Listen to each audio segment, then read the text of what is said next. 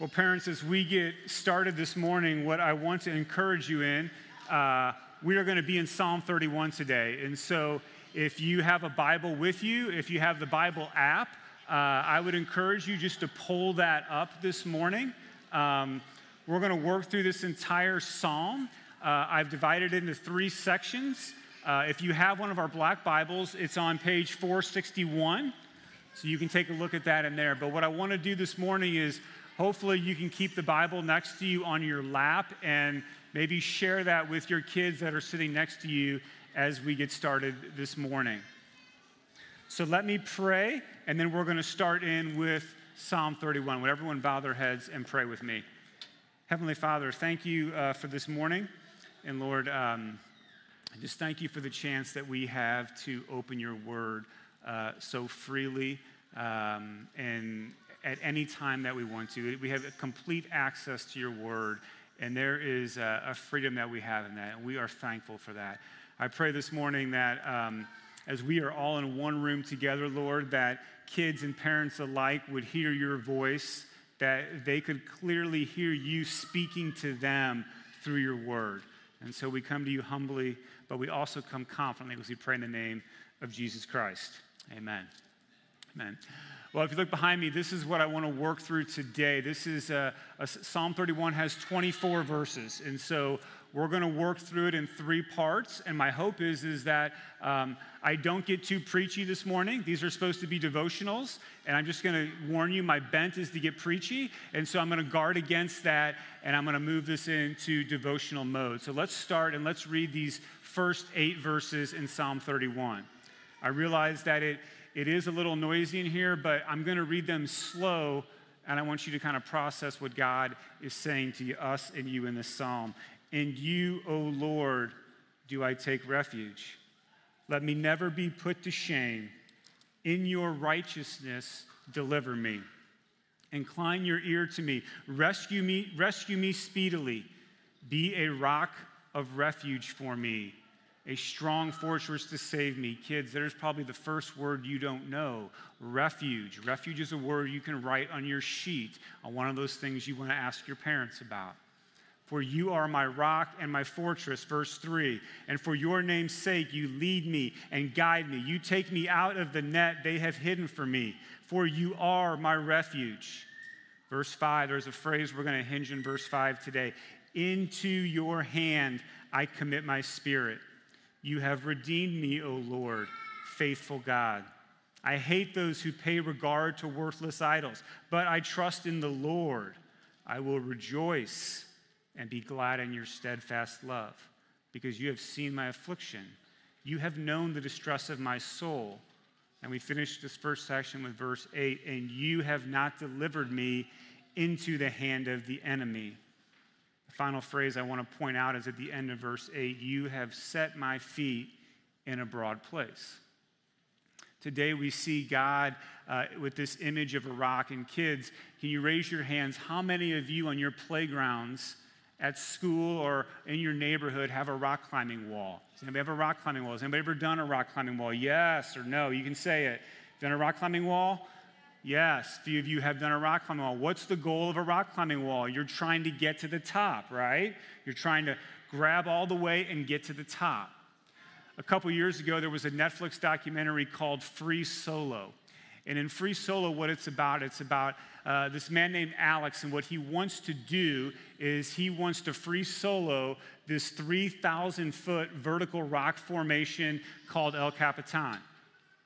And as the document takes you through there, what, what he's really trying to do, what makes this so crazy, if you haven't seen it, is he's trying to climb this rock formation without a harness, without ropes. He doesn't want anything to hold on to, he just wants to go up and do it. And if you Google free soloists or people that do free solo rock climbing, what you'll find is a lot of people have died trying to do these feats. There's nothing to stop him from falling if he gets a quarter of the way, halfway up on this rock formation. And what the documentary does, it takes you through the weeks and the months that he is preparing to do this climb. And what he does is, as he goes up in his preparation, he has harnesses and ropes on, but he's taking methodical notes. He's taking methodical notes of every single crevice and spot on that rock formation so that he can get to the top. He's looking to master that specific rock. He's looking to conquer that rock and he's trying to get to the top. And as I, as I think about that definition of a rock, I, I want to move your mind from that because that's kind of the opposite of what God is showing us in this psalm. And what you see here as we read those first eight verses is he mentions the word rock, but he sets it alongside a couple other words. He sets it alongside the word refuge, he sets it alongside the word fortress. And so what he's saying is a rock is not some, God as a rock is not something to be conquered. God as a rock is something that we come to. It's a place that we enter into. There's two specific things I want you to see in these first eight verses for our first takeaway today. And in verse 5, he says, Into your hands I commit my spirit. And so when we think about God as a rock, he's asking us to come to him not in our strength, he's not asking us to come in our perfection, but he's asking us to come open handed and say, Lord, I'm going to commit my, I'm going to, into your hand, I'm going to commit my spirit. And as the psalm goes on, what David is doing in these first eight verses of this psalm, in the first part of this devotional this morning, is he's leading us in posture. How, what is the posture? How do we approach God? And when we do that, when we come open handed, and when we have repentance and we, have, and we acknowledge our sin, we are committing our spirit into the hand of God. And verse 8, as he closes us out, this is, this is what we get if we come in that posture. It's the back half of verse 8. And he says, You have set my feet in a broad place. David knows the situation that he is in, but yet he's saying, if I come to the Lord humbly, if I come to the Lord open handed, if I commit my spirit to the Lord, he's going to put me in what is called a spacious place, and that is his space. It sets up the rest of the psalm for what we're seeing.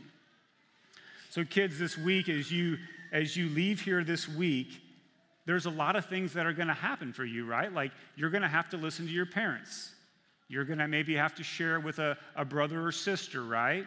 You're going to have to do some things, what we call in love and obedience. Like, are you going to listen to your parents when they ask you to empty the dishwasher? Or is that going to be kind of a big argument all week? Hey, I'm not doing that. Or are they going to have to ask you three times? But what God is saying when we come into his space, we have a heart of love, we have a heart of obedience. Parents, you have a, you have a full week as well, and, and, and the same things. Like you're going to be making decisions about work, about health, about finances, about relationships, about parenting. And what David is saying in his devotionals come into my space, come into his space, commit your hand, uh, commit you, commit into your hands, commit your spirit. So that's the first sermon point that we leave with today in those first eight verses. We look to enter his space as, as David moves on in this psalm, if you, have, if you have the Bible in front of you there, these next verses, 9 through 18, they take a very strong turn in terms of tone and what David is feeling. And so, if you would stick with me again, I want to read these verses again, verses 9 through 18. He says, Be gracious to me, O Lord, for I am in distress. David is crying out in this, but he's saying, I am in distress. And this is what he goes on to acknowledge in these next verses. My eye is wasted from grief, my soul and my body also, for my life is spent with sorrow and my years with sighing. My strength fails because of my iniquity, and my bones waste away. Because of all my adversaries, I have become a reproach, especially to my neighbors, and an object of dread to my acquaintances. Those who see me in the street flee from me. I have been forgotten like one who is dead. I have become like a broken vessel. For I hear the whispering of many. I want you to kind of highlight that verse. I hear the whispering of many. There is terror on every side as they scheme together against me, as they plot to take my life. Verse 14, but I trust in you, O Lord. I say, You are my God. I want to highlight verse 15 as well. My time my times are in your hand. Rescue me from the hand of my enemies and from my persecutors. Make your face shine on your servant. Save me in your steadfast love. O Lord, let me not be put to shame, for I call upon you. Let the wicked be put to shame. Let them go silently to Sheol. Let the lying lips be mute, which speaks insolently against the righteous and pride and contempt. As David sets up those first eight verses with his posture, we read these verses and we can feel his angst. We can feel his distress. And so, what I did this week, I picked one day. I picked one day and I, and I picked one media outlet. And these were some of the headlines that I saw in that media outlet. Markets head towards worst first half of year in decades. Bidding wars are coming for renters. Monkeypox's unusual spread in Republic of Congo puzzles researchers. In Hong Kong, young people's hopes fade. Can you fight against aging? Scientists are now testing drugs to help. The Iran US nuclear talks end without progress. Two Jesuit priests are gunned down in a northern Mexico church. The Ukraine's frontline cities turn into ghost towns. And lastly, the iPhone turns 15. Okay. I, I, put that one in there because it's depressing for some of you because you probably had that iPhone and you're thinking it's, it's dating you a little bit in your age. But the point of this, the point of me reading those headlines, if you look at verse 13, what does David say? In verse 13, he says, For I hear the whispering of many. There is terror on every side. And I feel many times for us, it feels like we are living with terror on every side. If you look in our culture and the news, I bet you could pick almost any media outlet and you could almost pick any day, and you yourself could come up with five different headlines that produce that type of fear or anxiety or uncertainty that we struggle with. In fact, I bet if you were to pick up a newspaper from July 3rd, 15 years ago, it probably wouldn't give much angst to you because you know what happens with a lot of those articles but the articles have the same thing. They strike the same thing of fear and uncertainty. And that's what David is feeling in this psalm. This is where he's going in the second part of this. And I'm not going to minimize that terrible things happen that make no sense.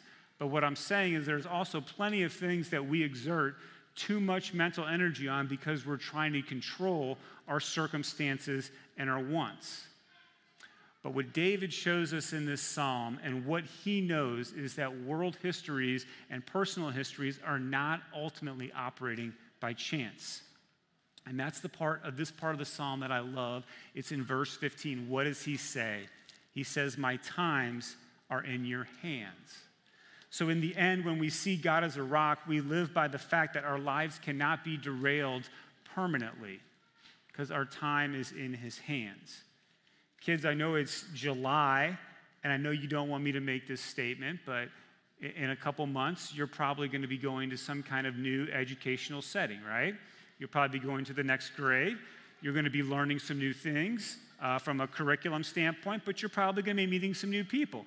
Maybe a new teacher, maybe some new classmates. And I think for you, you might be thinking that's overwhelming. Maybe you're going from elementary school to middle school or middle school to high school. And what I want you to remember is that God is telling you, my times are in your hands. So when you think about that, when you get kind of scared or you get fearful, you can think, God has this. Your times are in his hands. Parents, I know there's a lot for us when, we feel the terror on every side. But what I love about this psalm, what I love what David says is it's posture in the first eight verses, and the next 10 verses, what he brings us into is hey, I'm in distress. But in that distress, I, am still saying my times are in your hands. And that's the second point that we want to say as we rest in this journey, July. We rest when we say, Father, my times are in your hands, even, even when there's terror on every side. David closes this psalm, and this is, this is, I think, the beautiful way that it is written in verses 19 through 24. I love what he brings us into. We talked about his space, we talked about his hands, and the last part of this devotional is he brings us in to his love. Verse 19, follow with me if you would. Oh, how abundant is your goodness, which you have stored up for those who fear you, and worked for those who take refuge in, refuge in you in the sight of the children of mankind. In the cover of your presence, you hide them from the plots of men. You store them in your shelter from the strife of tongues. Blessed be the Lord, for he has wondrously shown his steadfast love to me when I was besieged in the city. I had said in my alarm, I am cut off from your sight, but you heard the voice of my pleas for mercy when I cried, for, when I cried to you for help. Love the Lord, all you his saints. The Lord preserves the faithful, but abundantly repays the one who acts in pride. Be strong and let your heart take courage, all of you who wait for the Lord. A, a week or two ago, uh, Amanda and I were.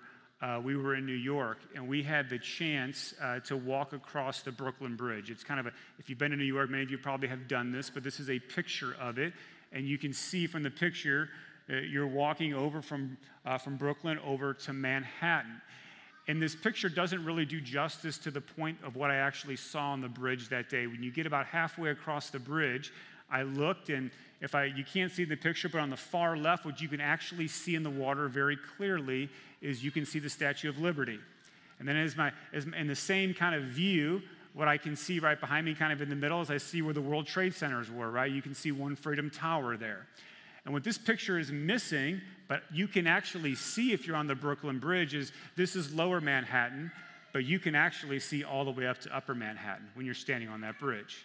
So, in one swoop, I can see the Statue of Liberty, Freedom Tower, and the Empire State Building. I, I can, I can see a full pan- panoramic of one of the biggest cities in the world just by walking across that bridge. But what happens when you get across the bridge is you walk down the bridge, then you kind of you're going you're gonna do some kind of tourist option over there. You start to walk down into the city. And as you look around, you're surrounded by the big buildings. And all of a sudden, that view is gone. There's no view at all. In fact, it feels like, what am I even doing here? I'm just walking around looking like this, and all I see is window after window. And what David is showing us as he finishes this psalm is, is he's showing us what the wide lens on spiritual life looks like. He's showing us that we're not actually buried in that spot where we're looking up at the skyscraper. Those are those granular moments in life when we feel like we're besieged in the city, right? We're buried in the city. And what David is saying in the psalm as he finishes, if you look in verse 19, he says, Oh, how abundant is your goodness, which you have stored up for those who fear you. Davis, David methodically walks us through 24 verses in this psalm. He starts by giving us the posture that we come to the Lord, and then he hits on the distress that I think all of us feel. All of us feel that kind of distress in our life. But what he closes with is this view, this wide lens that he wants us to have each and every day when we're in those granular moments when we feel like we're besieged in the city. And so, verse 21 closes it um, when he says, Blessed be the Lord, for he has wondrously shown me his steadfast love. And so, our final sermon point in this devotional this morning is when we rest, we, we rest when we learn to say to God, Father, you showed me the wonders of your love. Hopefully, when you see that view of the Brooklyn Bridge, it's a very tangible thing in your mind where you can see this is what God is wanting me to experience. He's wanting me to see the wide picture that He has for me in the smaller moments. As we close today, kids, I hope that you heard some things this morning that you can take and work out this week. Um, I hope that your sermon notes went good. I don't know if anybody lasted this long, Amy. We tried to get them at the end of the service to fill this out. Hopefully, you did, and you wrote a few things down that you can do that. What I would ask is, uh, is would you pray with me, and then we're going to uh, go into the meal of communion uh, as we close this morning. Bow your heads and pray. Heavenly Father, thank you uh, for the chance to read your word. Thank you, Lord, that um, it's the exact word that we need today at this moment. We thank you that it's unchanging, Lord. We thank you that it's timeless. What David says many, many years ago are things that have application for our life today and right now, and we are forever grateful for that. So, Lord, thank you for the chance to worship this morning as families. We pray to all in the name of Jesus Christ. Amen.